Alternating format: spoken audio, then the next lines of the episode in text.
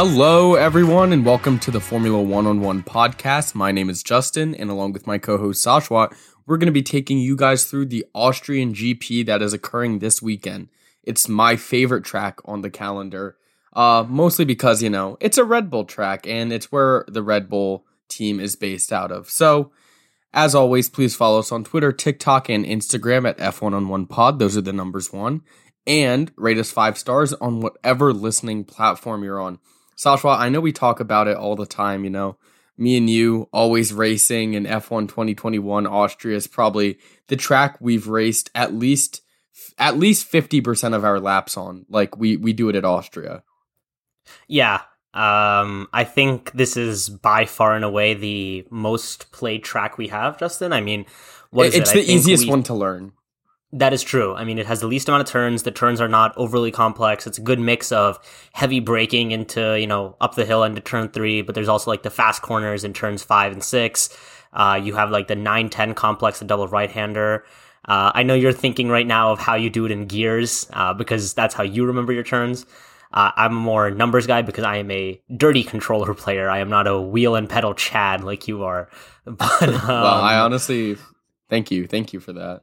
But um, no, I, I think it's a fun circuit, Justin. I mean, you know, seventy-one laps around here is always very fun, whether there's weather involved, whether there's just drivers kind of bonking into each other. We we will definitely talk about a certain driver who hates another driver here, especially later on, maybe in the safety section. This guy's such a sore loser.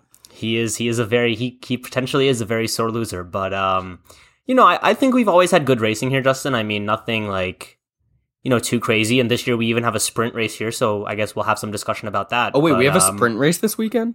Yes, we do. Oh, this is this is the first I'm hearing of it. Okay, that's actually fantastic. The more racing at Austria, the better, I M O. Also, yes. I just feel like Austria is just one of those tracks that in general you have so much fun with it every weekend because mm-hmm. there's always like some sort of battle going on just because of like how much these long D R S straights play into it. There's exactly. always battles happening, and the track is short enough. Um, I mean, like what the quali laps are going to be. Well, we don't. I don't really know what the quali laps will be with the new red cars, but like in F one twenty twenty-one, you know, one oh threes, one oh fours. It's a really short track, so there's always action somewhere on the track. Unlike a track like Spa, that's, you know, a really long track, takes a while to get around. You kind of build a gap between everyone. So I am very excited for this weekend. And I do think a sprint race here is like, if if I had to choose whether there are sprint races or aren't, and, you know, they're giving me the opportunity for where I get to have them, I would absolutely choose Austria every single time. Mm-hmm. Yeah, I mean, like you said, lap times are pretty short around here. Last year, Max Verstappen pole position during the Austrian G P was a one oh three point seven. Oh my um, God. So, you know, pretty quick. Yeah, I mean, you know, the, the slowest time in Q three was tenth place Lance Stroll with a one oh four point six. So, like, even I'm the better. slowest times on the game. Yeah, you are. Um, but, you know, I, I think, like you said, it's always a fun track. I mean, I think this is one of the coolest tracks, Justin. I mean, just because of, like, that big bowl they have in the middle. Like, what is it, bronze in the middle? And it's, like, it has, like, mm-hmm. the arch over it. I know you have a hat that's, like, the the Austrian G P Red Bull hat. I think it's a really No, cool it's hat. not I mean, even the – it's just the Red Bull team hat this year. Like, they have the oh, bull wow. statue on it, yeah. Oh, that's dope. Which makes sense. Yeah. No, it's the Red Bull Ring. It's where their headquarters exactly. are. It makes sense for them to, like, really embrace that. Yeah. I mean, I think that it's, like – I think it's very cool. I, I I don't think there's much more I can say. I mean, the grandstand kind of going up the main straight is always cool. I mean, you know, as much as, like, I am not a Max Verstappen fan. Um, oh, the orange wave. At any stage.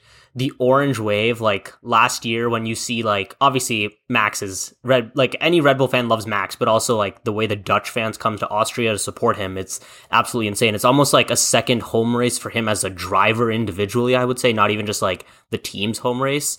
Um, and it's just super cool, right? Like, even, um, what was it? I think it was last year, right? That, like, Crofty delivered one of his, like, iconic commentary lines. Maybe it was in twenty twenty. He was like, um, like, he came, or, like, they came, they saw, but he conquered when Max won by, like, twenty plus seconds. Um, oh. in one of the Austria races last year. Yeah, I remember um, that. You know, it's, it's always just, like, fun. I mean, I think it's an exciting atmosphere. It's always great when we're racing at a team's home race. Um, there's always just that added, like, crowd effect, right? Like, we saw it yeah, last like with weekend Silverstone, Silverstone. Yeah. Exactly, right? Like, people always say this, like, the crowd, or I think Nigel Mansell said what, like, the crowd advantage is worth at least, like, two or three tenths per lap or something like that. Um, and it's it's always been true for Max. I mean, I think this has been a good track for him in the past, uh, racing here. He's won, what, I think three times? I think he won once in twenty nineteen. He won once in twenty twenty-one. I, or maybe he's he's won multiple times here. That's, that's as far as I know. But, um... yeah, I mean, I, I think I remember, before we get into any of that. Didn't, didn't, oh, yeah, sorry, okay, so the, the COVID pandemic season, uh, mm-hmm. the first race was at Austria, and I just remember mm-hmm. his powertrain going out on, like, the very first lap. And I was yeah. like, oh, my God, this is going to be a long season. And then it ended up yeah. being fine. Yeah, but I mean, yeah. Also, I, just again, like... he did fine. Yeah, I, I know we talked about the fans and, like, the orange wave, but whenever I see, like, giant crowds and stuff with... You know how they always have, like, those smoke bombs with, like, the yes. colored smoke? And it, like, completely covers the, like, how are people not freaking out? Or, like, you know, it's a bunch of smoke and they're just, like, straight inhaling it, aren't they? Yeah, I mean, I, like... Like, I feel like I, I see that all like the time how... at, like, sports stadiums and stuff. Mm-hmm. Like, not here in America, yeah. obviously, but, like, I feel mm-hmm. like Premier League teams, I see it sometimes, especially in, when I watch, like, South American soccer. Dude. Mm-hmm. It's all that's yeah, like, I mean, like, they, just, they use it so casually. Yeah. yeah, those flares. I mean, like, as stupid as this is gonna be, like, I guess the air kind of like, like carries it up. Like, it's hot air, right? So it rises, but at the same time, like, but yeah, still, like, you do get hit by the smoke. It's, it's like, it's like really sitting around dense. A campfire, right? Like, you're gonna get like hit in the face with smoke at some point or another. I feel like it's just kind of like the. I guess the trade-off that you make, um, you get a Max Verstappen win, but perhaps you'll inhale some like colored smoke. Um, I, I don't know if that's like actually a, a thing. Or, you really um, get the orange Dutch spirit into you, I guess. Exactly, exactly. Um, but I guess before we jump into anything like too detailed, more than we have probably, would we? Would you like to give our listeners a nice little update after Silverstone, even though it's only been a few days? Oh yeah, of course. I I feel like we have. I haven't. Had to do one of these so close to like the checkered flag episode since we've had so many in a row that it feels weird to give a standings mm-hmm. update since we literally recorded an episode like two days ago. But yeah, W D C, Max Verstappen, P one, my GOAT, one hundred eighty-one points, Checo P two, one forty-seven, Charles Leclerc at one thirty-eight, Carlos Sainz with his maiden win is at one twenty-seven, rounding out the top five is George Russell with one eleven. Then for the constructors, we have Red Bull way clear at three twenty-eight, Ferrari two sixty-five, Mercedes two oh four, McLaren seventy-three, Alpine sixty-seven, Alfa Romeo fifty-one, AlphaTauri twenty-seven, Haas twenty, Aston Martin eighteen, and Williams at three. So a potential shakeup this weekend between Alpine and McLaren if McLaren underperforms and Alpine continues their consistency of just getting some points every race. Yeah, I know. Uh, we will talk about this later, Justin. I, I made a note about it later in the document, but... uh. McLaren underperforming kind of doesn't seem like an if anymore. It kind of seems like an inevitability. Yeah, uh, I mean, given we're like halfway Ricardo. Through the season. Yeah, yeah. Um, but we'll we'll talk about it when we get to that. Um, but to jump into the circuit analysis, I mean, we've mentioned it before, but this is seventy-one laps around a four point three one eight kilometer or two point six nine nine mile circuit.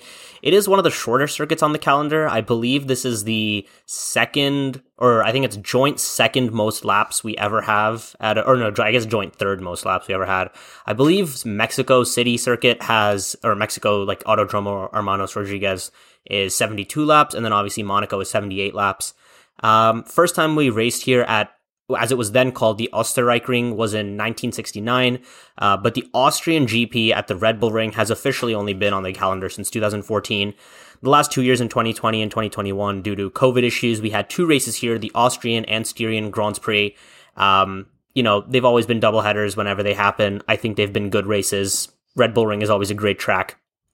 Um, it's undergone a lot of name changes, design shifts, and layout modifications to reach the uh, the track that we race on today. But I think, Justin, you would agree that this is a pretty like well-designed track in terms of like what it offers for racing, the placement of the D R S zones, kind of just like the overall flow and feel of how uh, drivers like it, right? Yeah, I think so. And one of the things that I think is like super cool about this track is how few turns there are. Like, there's mm-hmm. only ten turns, and turn two is up the hill, like the thing that's like. If anyone's ever played the F one game, right after you go past turn one and you're going all the way up the hill to the one hit, like turn that you have to brake super hard on, that turn where you have to brake super hard is actually turn three. Turn two is like that tiny little, you know, shift to the left you do before you get there. But it's like you take it flat out and you don't even realize it's a turn. But that like kind of makes me wonder, is this is that the only spot in all of the F one calendar where there's a D R S zone through a turn? Um, does Jeddah not have D R S through turns? Like, oh, like they Jeddah definitely turn, quote do. Unquote. Probably. Yeah, I guess like technically that. I'm. It's just think... something you don't see very often, which I guess is yeah. kind of cool. Yeah, I, I, yeah, I think you're actually right. I think that might be the one of one or two only spots on the F one calendar that has D R S through a turn. I I'll mean, take, oh no, because Sing- Singapore doesn't have. Yeah, because Singapore, the Raffles Boulevard straight isn't a turn technically. Um, I'm trying to think of like other straights now. The now that you mentioned it, this is a good question. Um, oh man, that would have been good trivia. Um, yeah, oh yeah, true. Okay. So, so Jeddah does have it actually. Uh, all but. So they have three D R S zones, and yeah, uh, only one of them doesn't have a turn in it. Oh, okay, okay, I gotcha. Yeah, I think I think then Jeddah might be the only other track where officially a turn is found inside a D R S zone, because obviously it can be very dangerous to be turning when you have lower downforce and are going very, very fast. Um, mm-hmm. But aside from that tangent, Justin, you can continue, I guess, whatever you were. Oh, uh, I mean, yeah, that's kind of that. Just like what I wanted to say. There's there's so many overtaking spots on this mm-hmm. track just because, you know, there is so much D R S. Like, I I don't know the exact percentage, but, like, it's along the main straight. And then right after, you know, turn one up to turn three, that's a D R S zone. And then that really long straight, like the back straight from three to four, is another D R S zone. So mm-hmm. you can overtake very easily at any one of those straights. Uh, as we know, Alex Albon attempted overtaking Lewis Hamilton on the outside of turn four in twenty twenty, mm-hmm. I believe. And that obviously did not go well for him.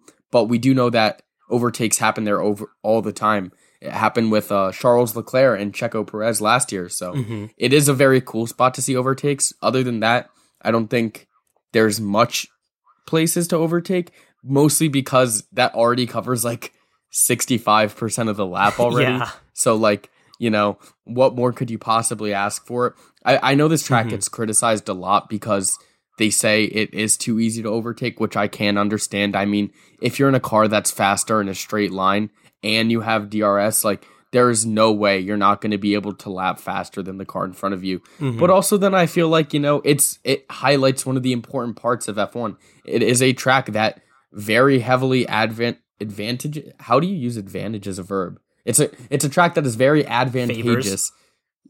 What? Like the, it's a track that favors wherever you were going with oh, that statement. Yeah, duh, obviously. Um so yeah, it's a track that favors cars that are built for like very like high straight line speeds, which as we all know this this season is the Red Bull, but I'm sure there are other tracks that benefit, you know, cars that have slower mm-hmm. turning abilities like Ferrari and uh well, I was going to say Imola cuz like that would be a good example, yeah. except for the fact that, you know, Imola didn't really go Ferrari's, Ferrari's way, way. But if they uh, if they weren't dumb, then maybe it would have gone better.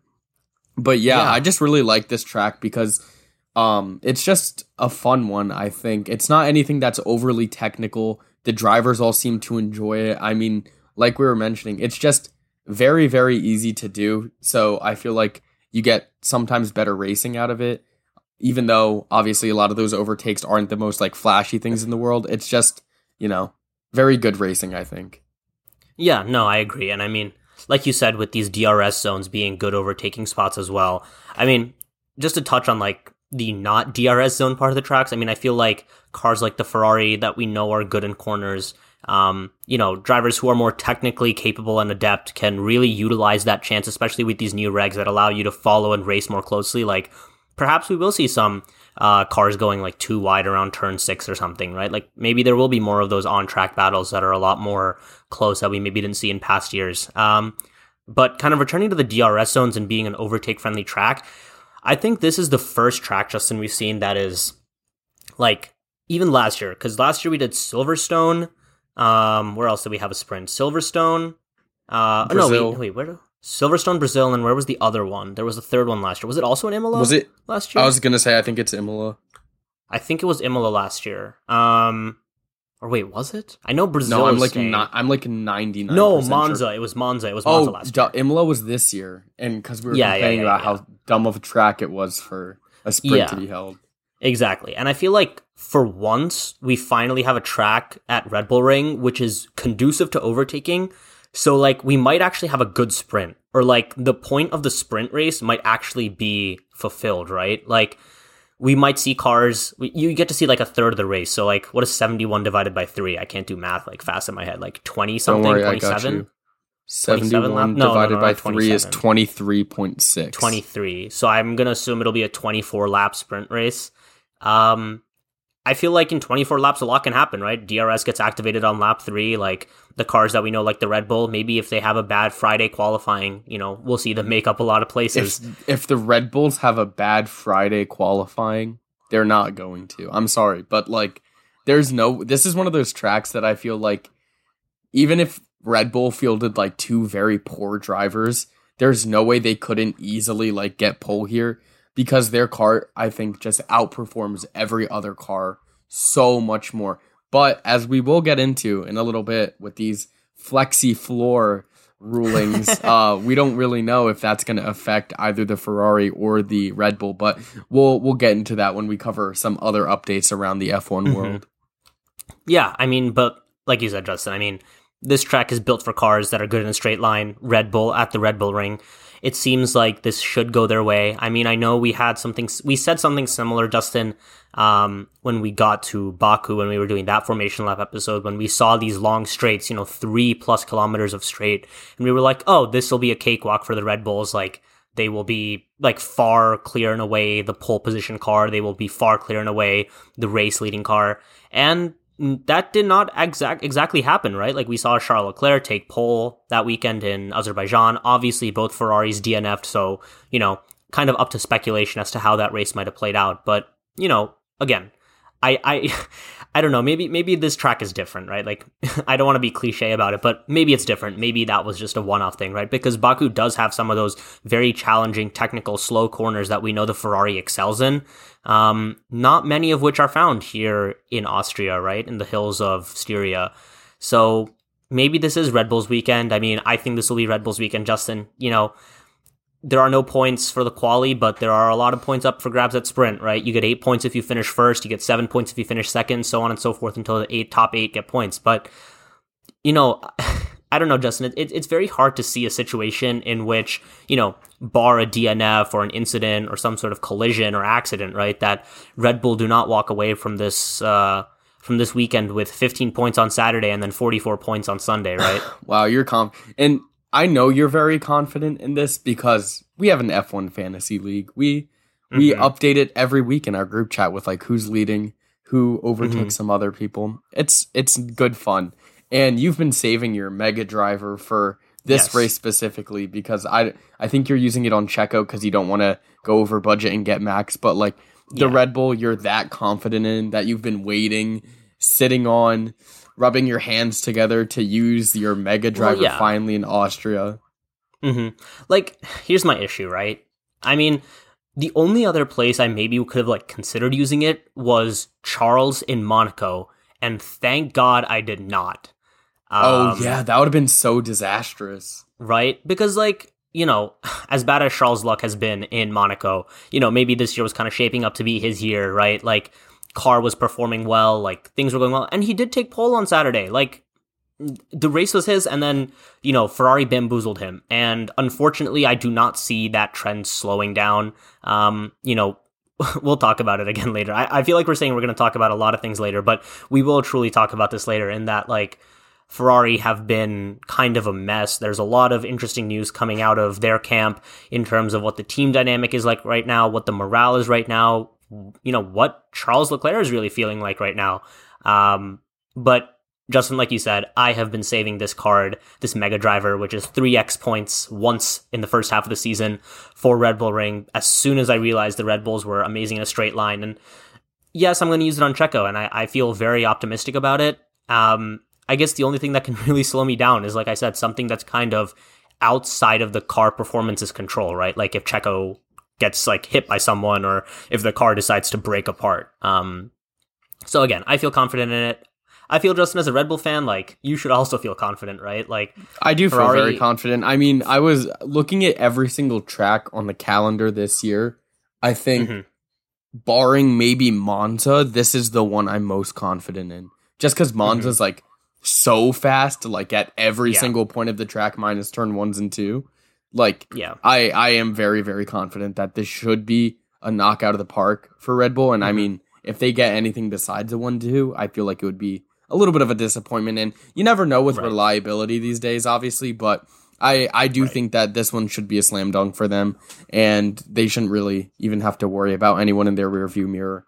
I mean, obviously, Ferrari ended up winning last week, which not, I don't think I expected it. I kind of thought that Silverstone would be in the bag for Red Bull. So it shows that there's always some possibility, I guess. But this is one of those tracks where it's like, you look at the track, you see how long those straights are.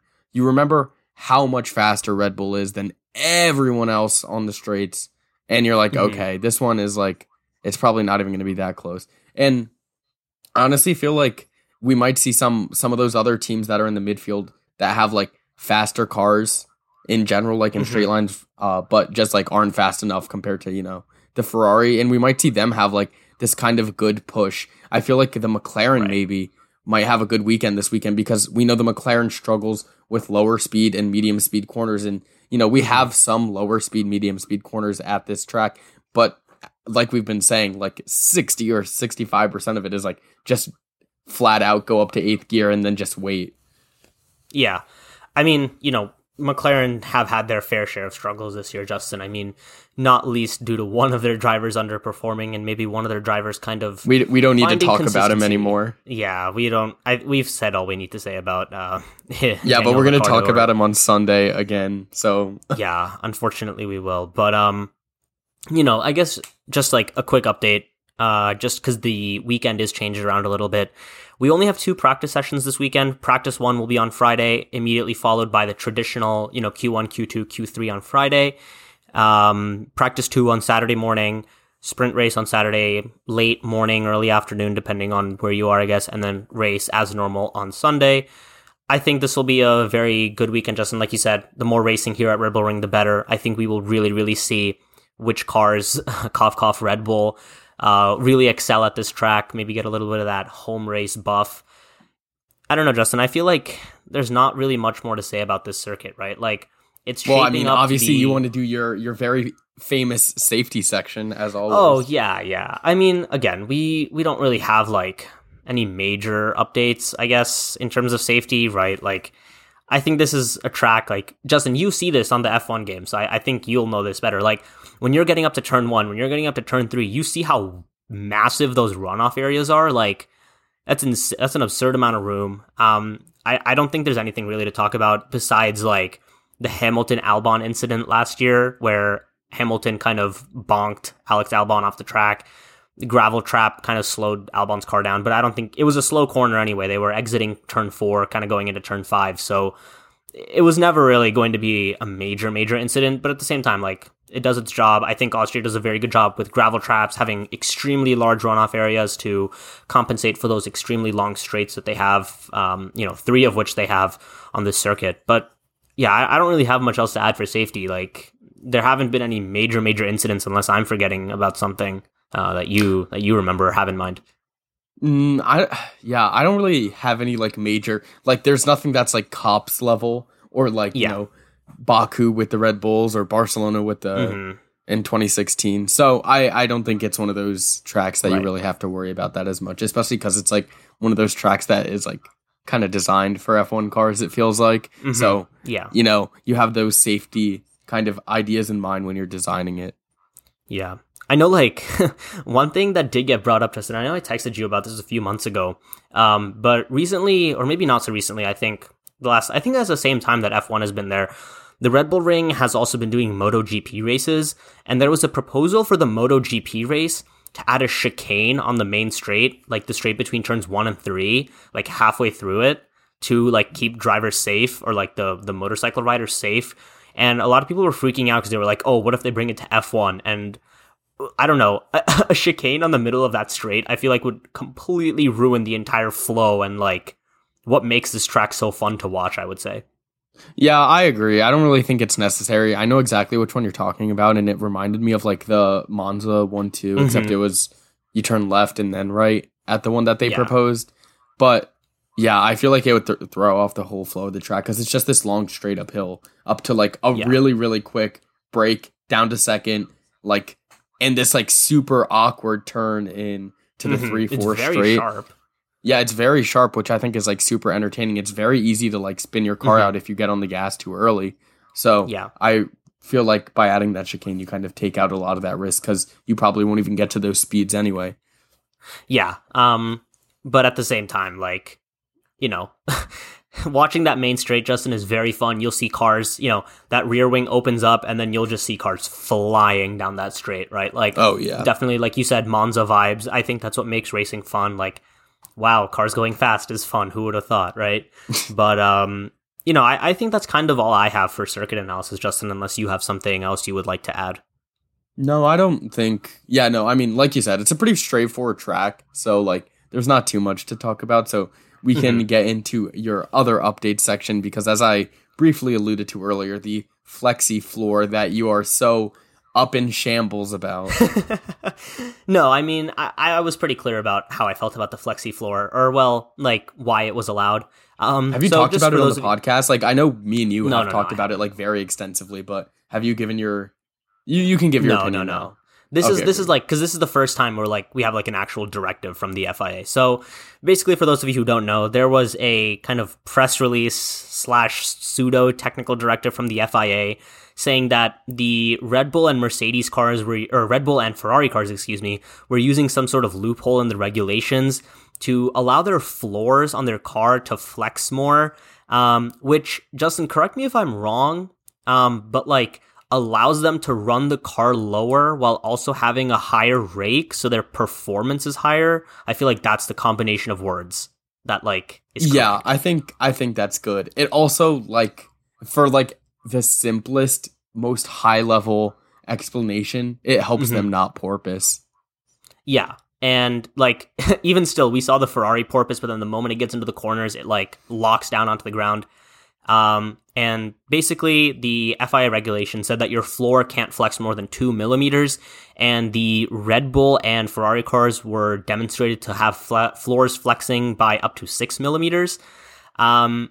So, you know, you can be kind of up in arms about this, as I was kind of satirically or jokingly saying that, oh, well, haha, look, again, Red Bull and, and Ferrari cheating as per usual, and Mercedes making the fastest legal car. But in truth, this is not Red Bull or Ferrari's fault, really. This is the F I A's fault for poorly writing rules and honestly not having engineers be the ones that write the rules, or like former F one engineers be the ones that write the rules, right? Like, I don't know what the F I A was thinking when they're doing this, or just when they're writing regulations in, in general, right? Because, you know, last week, Justin, I think it was on the formation lap at Silverstone, right? We talked about how it is the job of team principals to kind of get mad at everything, shit stir, kind of stir that pot, be angry, be impression farmers effectively, and make sure their voices are kind of always heard and get their team's viewpoint across. Because at the end of the day, they want regulations that benefit their team, right? When the F I A releases regulations, I feel like they should have some sort of expectation that all of these teams, the moment that document is released, are going to have a team or maybe like an, a small army of people pouring through every word, every sentence, every punctuation mark that is on those pages, finding any and all loopholes that allow them to extract even the hundredth or a thousandth of a second of performance, because those are the margins we deal with in F one, right? So, like, as a fan... As an objective fan, you cannot be mad about this, in my opinion. Because, yeah, while it's frustrating that Red Bull and Ferrari have been so far and away the best two cars, like, it's the F I A's fault for not writing regulations properly or eliminating these loopholes that they should have known teams will take advantage of, right? Like, we saw it in twenty twenty, right, Justin? The Mercedes had D O S. You know, if you, unless you tell a team they can't do something, they are going to do it. Um... And I just think that's what this situation is. I think this is like, again, this is the F I A's fault completely.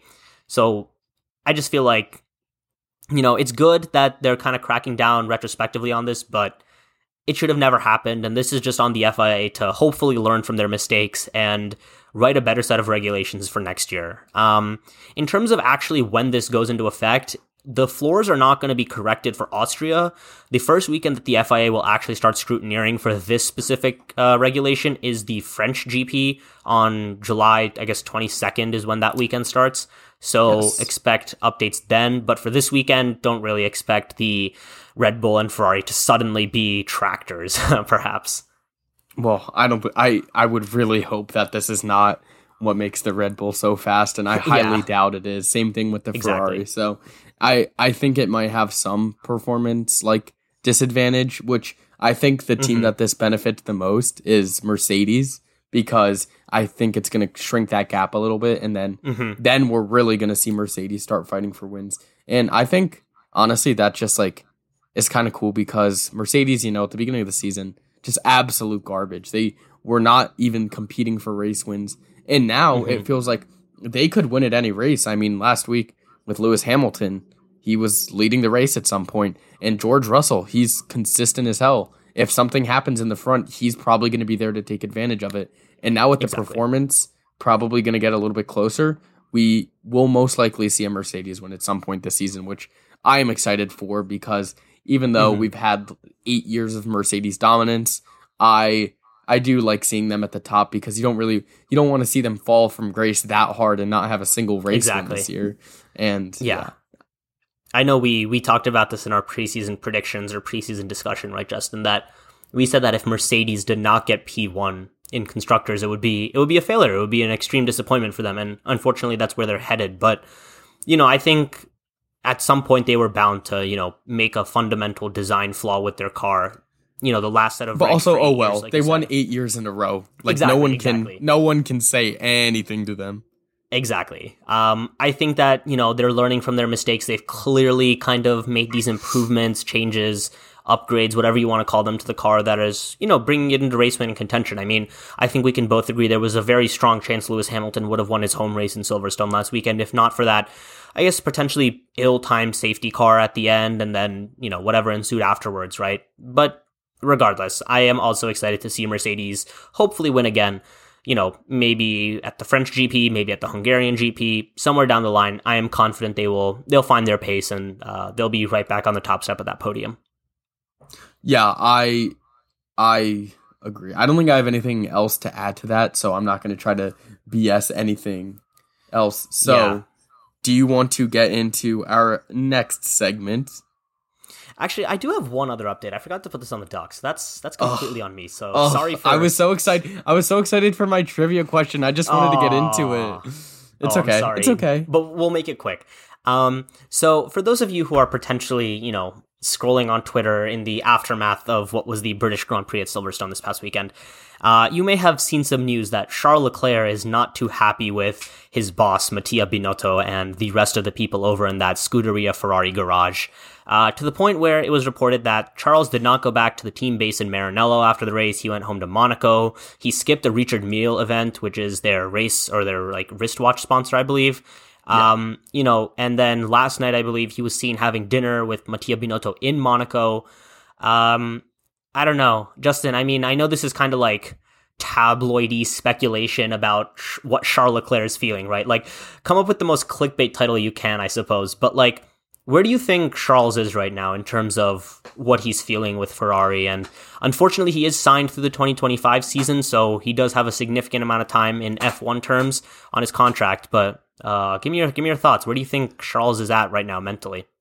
I think it's probably extremely frustrating for him. This should have been his race to win. And, you know, he's been watching the past few races, just the championship slipping away. At the end, it was Verstappen v. Leclerc. That's what it's going to be, the Hamilton versus Verstappen of this year. And we're going to have this great season-long title race. And then within the span of like five or six races, it was like, all right, Verstappen's winning it again, and Leclerc is not mm-hmm. even in P two anymore. So for him, it's probably extremely frustrating that he finally has the chance to win a race, and they don't pit him. I don't know whether that was they called him in too late or they thought that was the best strategy, which if they thought that was the best strategy, I feel like any armchair expert would have been like, like I feel like anyone who watches F one for more than like ten minutes would have been like, no, that's a horrible decision. Like, so what if Lewis Hamilton stays out then? Like, you had enough of a gap that all he would, all Charles would have had in front of him was Carlos, I think, or, you know, he wouldn't have had to make his way up the field to get back up into P one.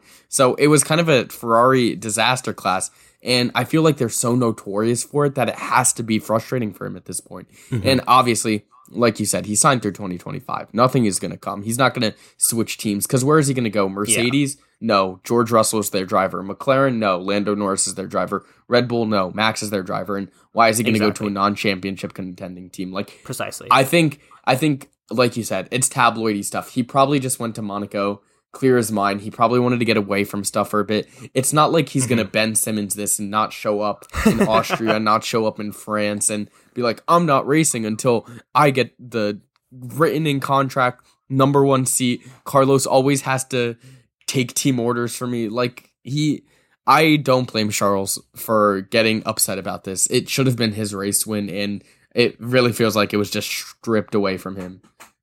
Mm-hmm. Yeah, I, I agree. I mean, I guess, like, if we want to get kind of statistical about it, Justin, because I know you love your uh, your baseball reference dot com. Shout out to those amazing stat keepers there. But there, yeah, I literally uh, texted you today, man, eighteen ninety-four would have been a crazy year in baseball.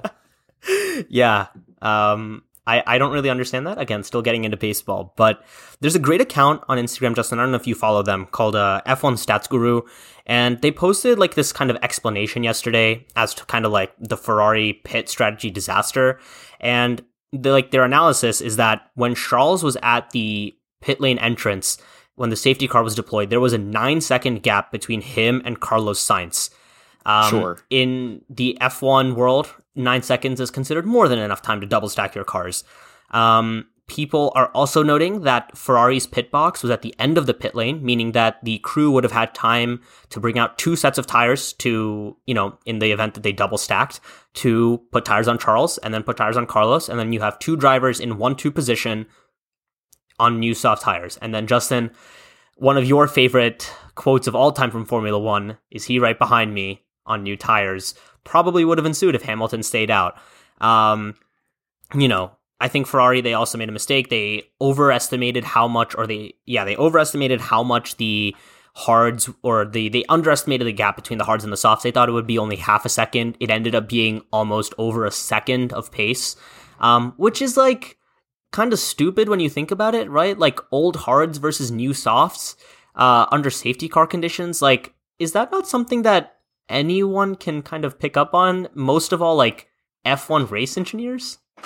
Like, I, I truly don't know. Maybe maybe Charles was too late and they called it too late, or they just didn't know what the difference in, like, time was going to be. Because I think his hards are only, like, fifteen laps old at that point or something. So, like, mm-hmm. they didn't have any wear on them. But then it's like, how his his tires are going to take a while to get up to temperature once the race restarts.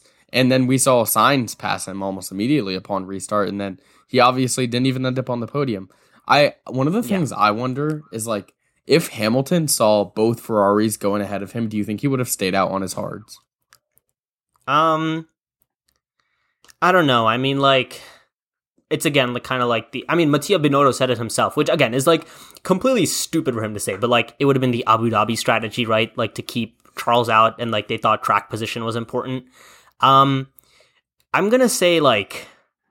No, potentially, just because like D R S did kick in after the safety car, and I feel like even on old hards, which we saw were difficult to switch back on after the safety car ended, I think Hamilton would have been at too much of a of a disadvantage. Um, to like yeah, the mer- the retain. Mercedes actual smart pit wall probably would have realized that. yeah, um, I think they one learned from their mistake last year, but also two, um, kind of. You know, they, they did the, what was best. I mean, and I don't think, like, P three is a bad result for them considering what their car is, right? But, um... No, you know, no. I, I think it's just, like, a...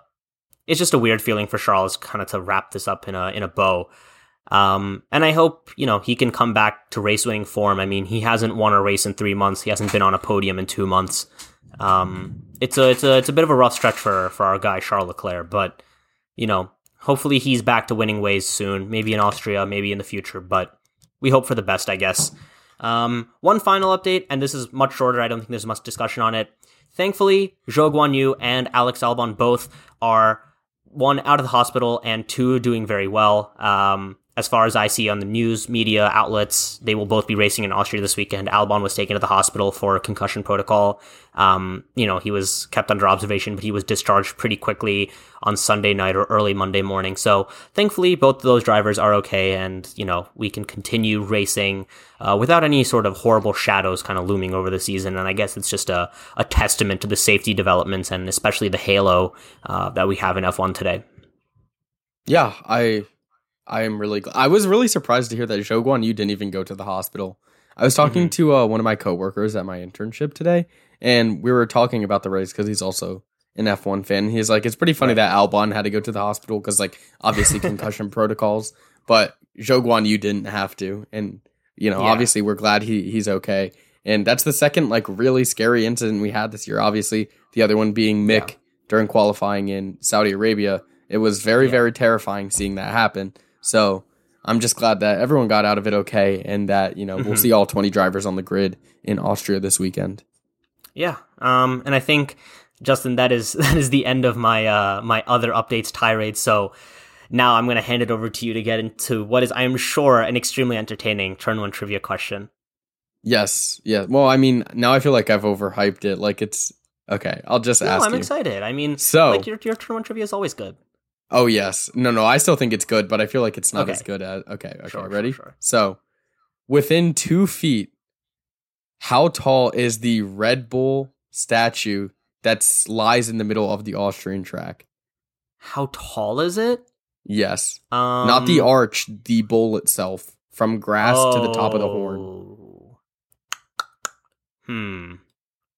I'm going to say a solid seventy-five feet. B- bro how- what wait wait wait wait wait! I'm trying to like because I've never I've only seen this from like aerial shots or like pictures of it at like w- like interesting angles when like Yuki and Pierre Gasly did like a photo shoot in front of it, and Yuki Tsunoda yeah, obviously it's gonna look height, seventy-five feet next to Yuki Tsunoda. Okay, exactly, well I'm just exactly. gonna tell okay, you okay so yeah it's I'm way off. How tall is it? Yeah, it, it's thirty-nine feet tall, which is like wait, still how very tall is, yeah how tall is the arch then? Uh, whatever seventeen meters to feet is. I don't know. Like times three roughly. So like thirty forty plus twenty-one. So fifty-one feet. Yeah. Something like that. Okay. I, roughly. Yeah. Okay. That's interesting. Wow. Okay. Maybe I should stop like using Yuki Tsunoda pictures as like.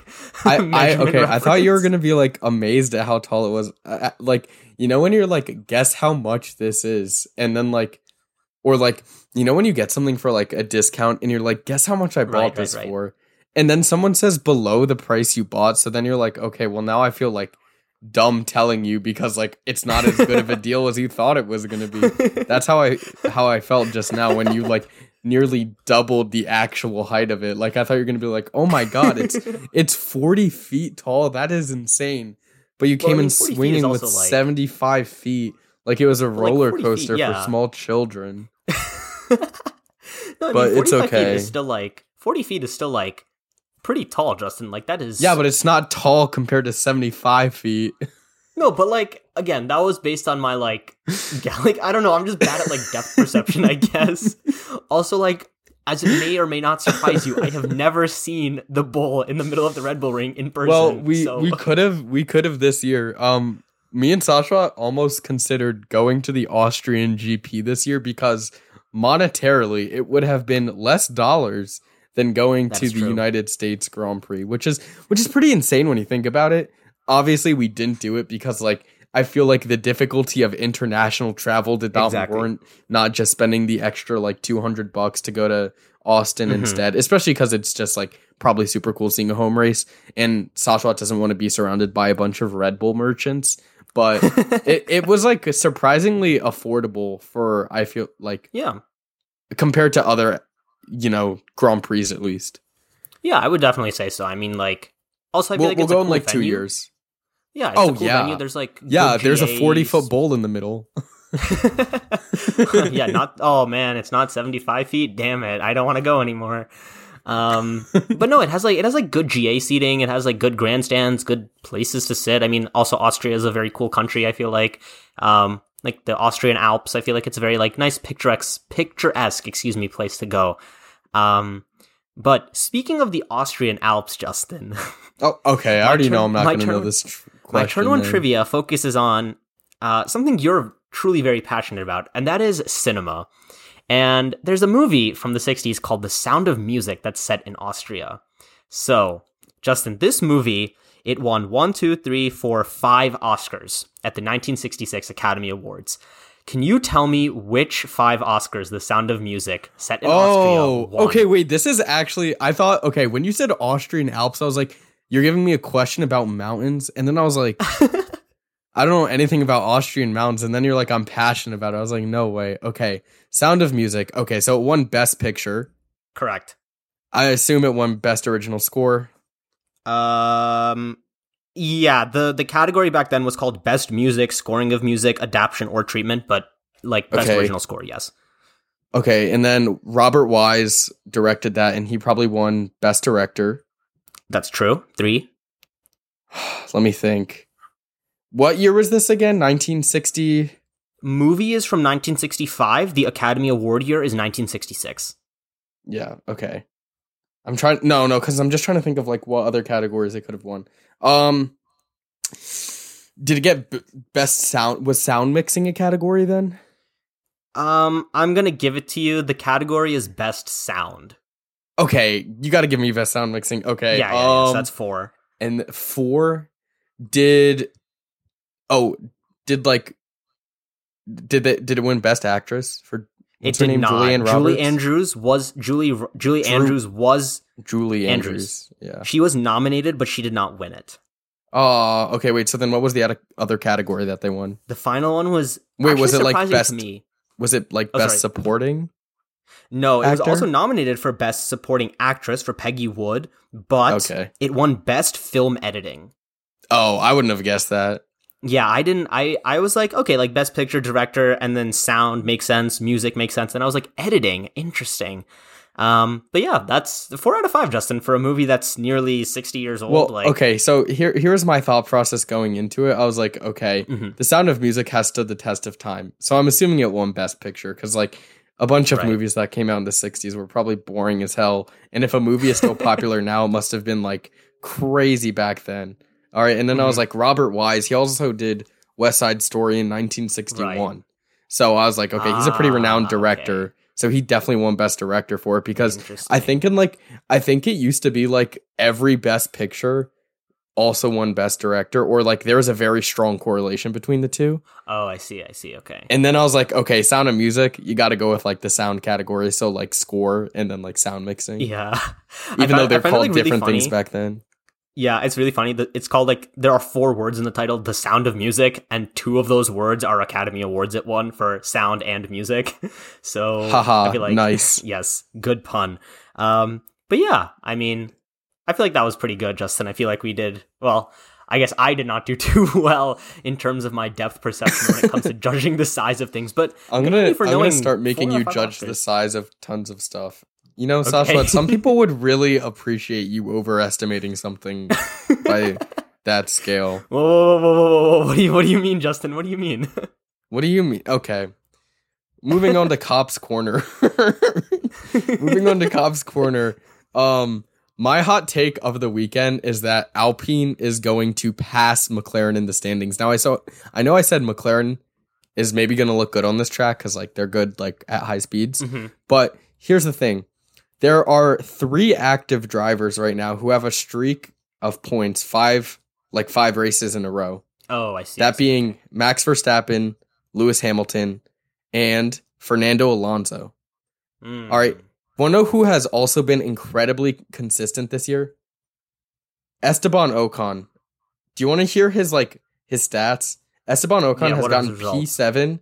He's gotten P seven three times, P six, P eight, and then another P six, and then a P ten, and then the three other races, Imola, Mon- uh, Monaco, and in Silverstone, he didn't score any points in. But he is incredibly consistent, and then obviously Fernando Alonso's on a bit of a streak after starting the year off rough. I mean, he had the P nine in Bahrain, and then went like four races in a row without any points, but then in every race right. uh, since Spain, he's gotten at least P nine. And uh, he obviously oh, wow, got okay. P five at Silverstone this weekend, so he's on mm-hmm. a hot streak.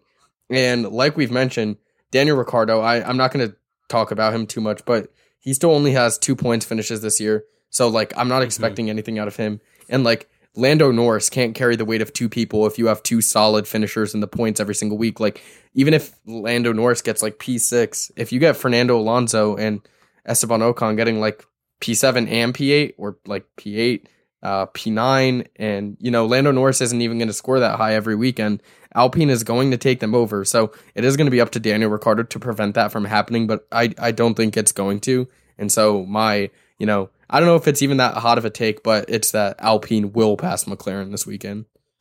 Yeah, I mean, it's uh, it's it's kind of looking grim, Justin. This is race number eleven of twenty-two that we're about to get into, so just about to complete fifty percent of the season. Uh, it's crazy to say that, right? That, you know, we're we're done fifty percent of the season already, or just about fifty percent of the season.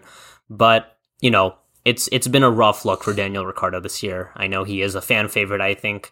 You know, and I think we we also agree, right? Like, he's a he's a very, like, engaging personality when it comes to the media, when it comes to content, when it comes to engaging with the fans.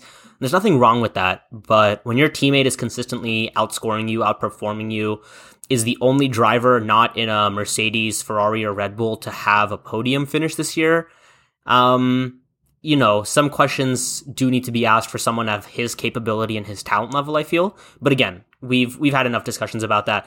I... Again, I also do agree to some extent, and we will discuss it in our pre-race predictions also, um, as to how some of these midfield teams will perform. But my cop corner, cope corner, cop's corner is that, Justin, I am officially, officially solidifying my doomer stance. Red Bull have officially put their stamp of approval, their acceptance letter in the mail. They are the driver and constructor double champion this year. You're Justin, hot. T- you're hot. Wait, no, no. Pause. You're hot. T- we have a segment called Cops Corner. Well, Cope Corner. It's a play on Cops Corner. You know this. You created the segment where we give hot takes. And your hot take is that the team that is leading by like eighty points is going to win the World Constructor Championship. And the team that has drivers in P one and P two in the W D C is going to win the W D C, is taking you back to the first few races of the season when I called every single one of your takes lukewarm. This isn't even a lukewarm take. This is no, like see, Justin, you put something in the microwave for like ten seconds and then let it sit there for like forty-five. Like, no, but this, here, here's my you, thing, right? G- is that give like, me a hot take, dude. But see, my, my logic behind this, right, is that like, in the beginning of the season, like, you couldn't really say this kind of thing, right? Because, like... Yeah, obviously, before everyone know, started scoring points and before Red Bull was eighty points ahead. Yes, and I think that... But, like, some people, I feel like... And maybe this is my, like, social media-obsessed self, right? Like, my, as you put it, like, chronically internet-obsessed self is, like... I see people on the internet talking that, like, oh, Ferrari still have a chance, or, like, this or that. And, like, mathematically, yeah, they do, but, like... This is like in the Premier League, Justin, or like maybe in baseball, right? Like, Justin, I'm sure there's a team right now that's not like mathematically eliminated from the playoffs in the in, in Major League Baseball. No, but like, yeah, no one's mathematically eliminated but until you, like but you way know. later. But like, Justin, who are the worst team? Like the Kansas City Royals, I think you told me once. Are they the worst team? Uh, yeah, r- right, right now they're the worst team.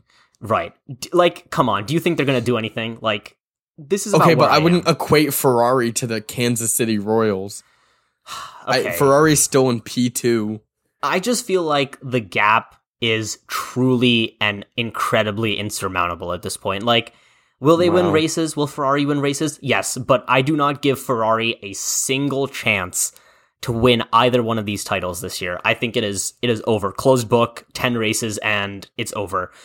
I think book the most it. damning kind of, you know, indication of what Ferrari are, Justin, is that on a weekend where championship leader Max Verstappen had to settle for P seven due to an AlphaTauri sabotage inside job, um, Charles Leclerc, his closest title rival, title rival, excuse me, not named Sergio Perez, only managed P four. Um, and while that's not an indication of Charles' driving capability, it is an indication of Ferrari's ability to win and be clutch and perform under pressure, which clearly they do not have. And they've run out of room. we said, Justin, I think it was a few weeks ago, they have to be perfect from here on out. And there was little to no room then. There is no room anymore. Red Bull, they're running away with it. They have been running away with it. They will continue to run away with it. And that is kind of my my logic behind it. Okay, sure. I'll I'll let you have it. I'll let you have it. I'll come up I, with you, a burning hot take in two weeks. You've for, C E R, for, for you've given me claim. You've given me evidence. You've given me reasoning. It, it's a good. I do my best. Yeah, I'll I'll give it to you. But we can now move on to our pre-race predictions. Mm-hmm. Who is your pole sitter and who is your race winner? Do we do we even want to do we even want to pretend that we right, have Justin. like? Do we even want to pretend here? Justin, I'm going to ask you a very simple question. Is your answer for both of these questions an individual Max Verstappen, whose, whose name starts with M and ends with Ax Verstappen? Whose name starts with M and ends with V one? Yes. Yes, precisely. Yeah, like like we were saying earlier, it's just I don't really think there's a chance for any of the other teams. And exactly. Obviously this being basically a home race for Max, there's just really mm-hmm. no one else that even has a remote chance, even with like yeah. the most stellar laps. And you know, maybe Checo just has some random good day, but like you said, Nigel Mansell said two to three tenths from the home crowd, and Max is already a killer at this track, even when he doesn't have the best car. So exactly. I, I, I really don't see anyone else even even coming close.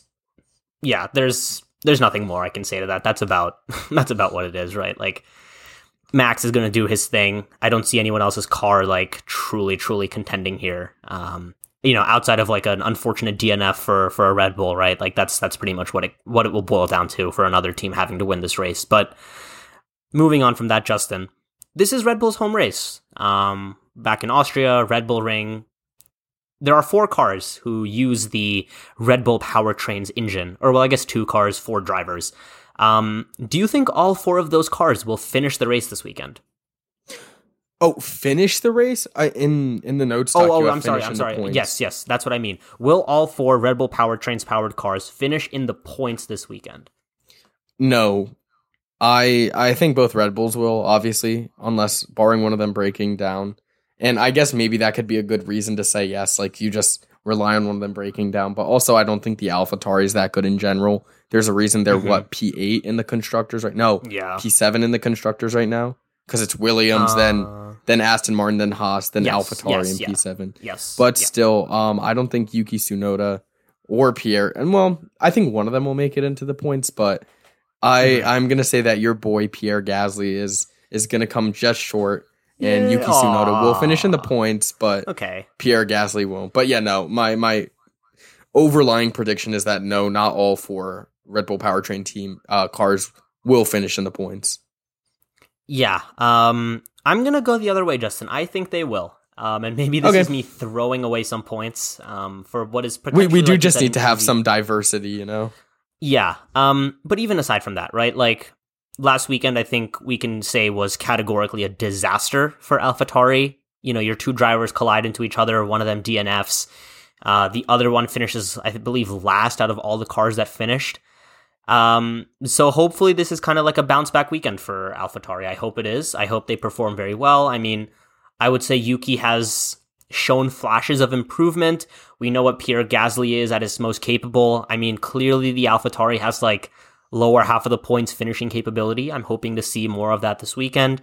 I know obviously ten spots isn't a lot. I hope the AlphaTauri can steal more. And like you said, the, the two Red Bull racing cars are, uh, I would say a shoo-in kind of for for even like top five points, right? Like I, I don't think that's really even in question. Yeah, and, yeah, I yeah. Sorry, go ahead. No, you go ahead. No, yeah, I didn't have anything to add. I was about to ask the the final question since I ah, already yes. kind of alluded to it earlier. And mm-hmm. you, I, I didn't read. Okay, I'm sorry, I didn't read the show notes before we even started. So sorry that I made this my like hot take. But you you put Alpine is currently six points below McLaren for P four in the W C C standings. Will they either will they equalize or pass them this weekend? And I obviously already said yes, they will either equalize or pass them. I don't think Daniel Ricciardo is going to make up that much ground. He's just been bad in sheer pace all year.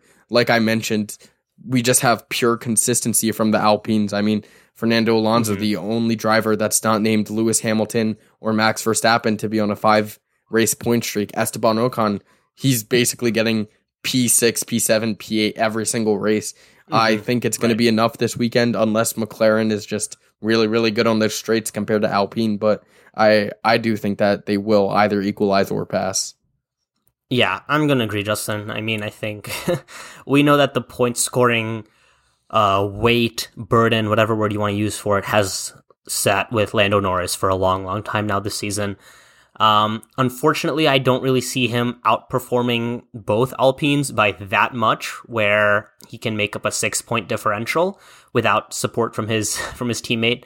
I don't think Daniel Ricciardo is going to be in the points. Um, you know, it's just been a rough stretch for him, and I, I, I see that continuing.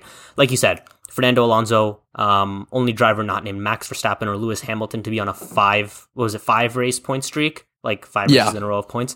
Um, I see that continuing. Fernando Alonso, two-time world champion, proven experience, knows how to handle himself. Ocon, you know, all consistency. Like, he knows, we know what he's all about.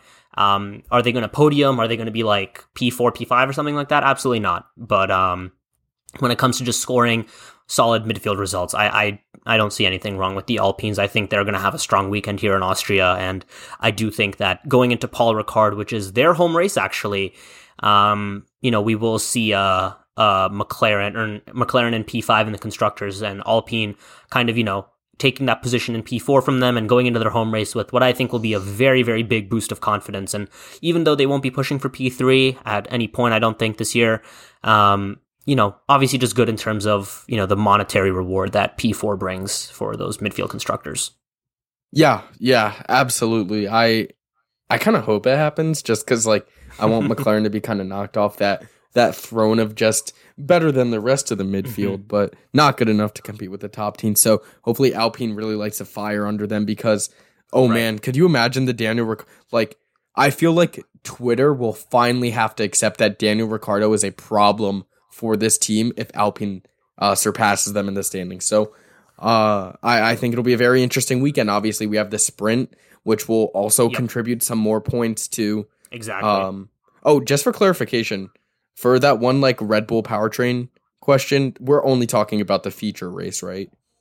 Yeah, yeah, yeah. We're we're not talking. I mean the the official Grand Prix on Sunday. Um, okay, like, just making sure. I, yeah, yeah, yeah, yeah. But but for the Alpine outscoring McLaren, that includes points from all across the weekend. Yeah, just overall after the weekend ends. Mm-hmm. Yeah. All right. Well, I don't think I have anything more to add. I'm super excited for Me this neither. weekend. Like I said, favorite track oh, yes. on the calendar, just because I know it so well and because I personally race it so often on the F one game, which, by the way, for anyone wondering, I am about five tenths quicker than Sashwat as of two days ago on that track. We were much closer, but now I'm just like, I'm so clear of him. He's so garbage. Yeah. Um, I need to, I need to get started on setting some time lapse. Like, Like one of those nights where I just sit for like two hours and I just bang out like twenty, thirty laps in Austria and, uh, you know, finally knock down one of your times or at least like shrink the gap from, you know, five tenths to maybe like two tenths, I would hope. I mean, like I've done some trials and I can like find like, I don't know, Justin, have you found like a good way to take turn one? Because like sometimes I accidentally yeah, no, take turn you, one you have really to run well. it. You have to run it way more wide than like you yeah. would initially. Yeah, I'm just worried because like the track limits are so strict, and they are strict in real life, so I, I don't blame them for keeping them like that. But yeah, maybe maybe a nice little thing to revisit over the weekend. Maybe maybe I'll make that my challenge for this weekend is to I'm, uh, I'm, get closer. I'm to trying time. to get a sub one oh four before qualifying, so we'll see how that goes. Ah, but I don't know okay. how I'm going to shave off these last three tenths. So Sounds it'll good. it'll be a, it'll be a monumental lap if I can do it. Amazing, but uh, yeah, yeah, we'll we'll see. Maybe we'll come back on Sunday during the checkered flag, and we'll compare our times again and. Uh, See if I was able to come any closer. See if you were able to get uh, perhaps maybe Max Verstappen's twenty twenty-one quality time of a one oh three point seven. Um, oh, definitely not. yeah, yeah, I mean, whatever. I'm sure there's someone like Jarno Opmeer at like a one minute flat or something. I don't know. I'm sure he's. Like, I think I think the time. highest, the best time on the leaderboards is like a one oh two something. Oh, okay. So it's which not is, like. Which yeah, is still like yeah. a significant amount of time away from where we are, but you know, even still. Oh, yeah, dude. Two seconds. Pfft, yeah, right. yeah, exactly. But uh, but I don't know. Yeah, here we're, I think we're good to round it out, Justin. Yeah, as always, thank you for listening. This is going to be a super dope weekend. I think having mm-hmm. sprint races are fun sometimes, not all the time. And having quali on Friday is also pretty fun, especially if you're working, and then you can kind of just have it on in the background and enjoy it as it's happening. Please but nicely. Please follow us on Twitter, TikTok, and Instagram at F one on one pod. Rate us five stars wherever you listen to us on your platform. And we will see you guys again on Sunday. Peace. Have a good one, guys.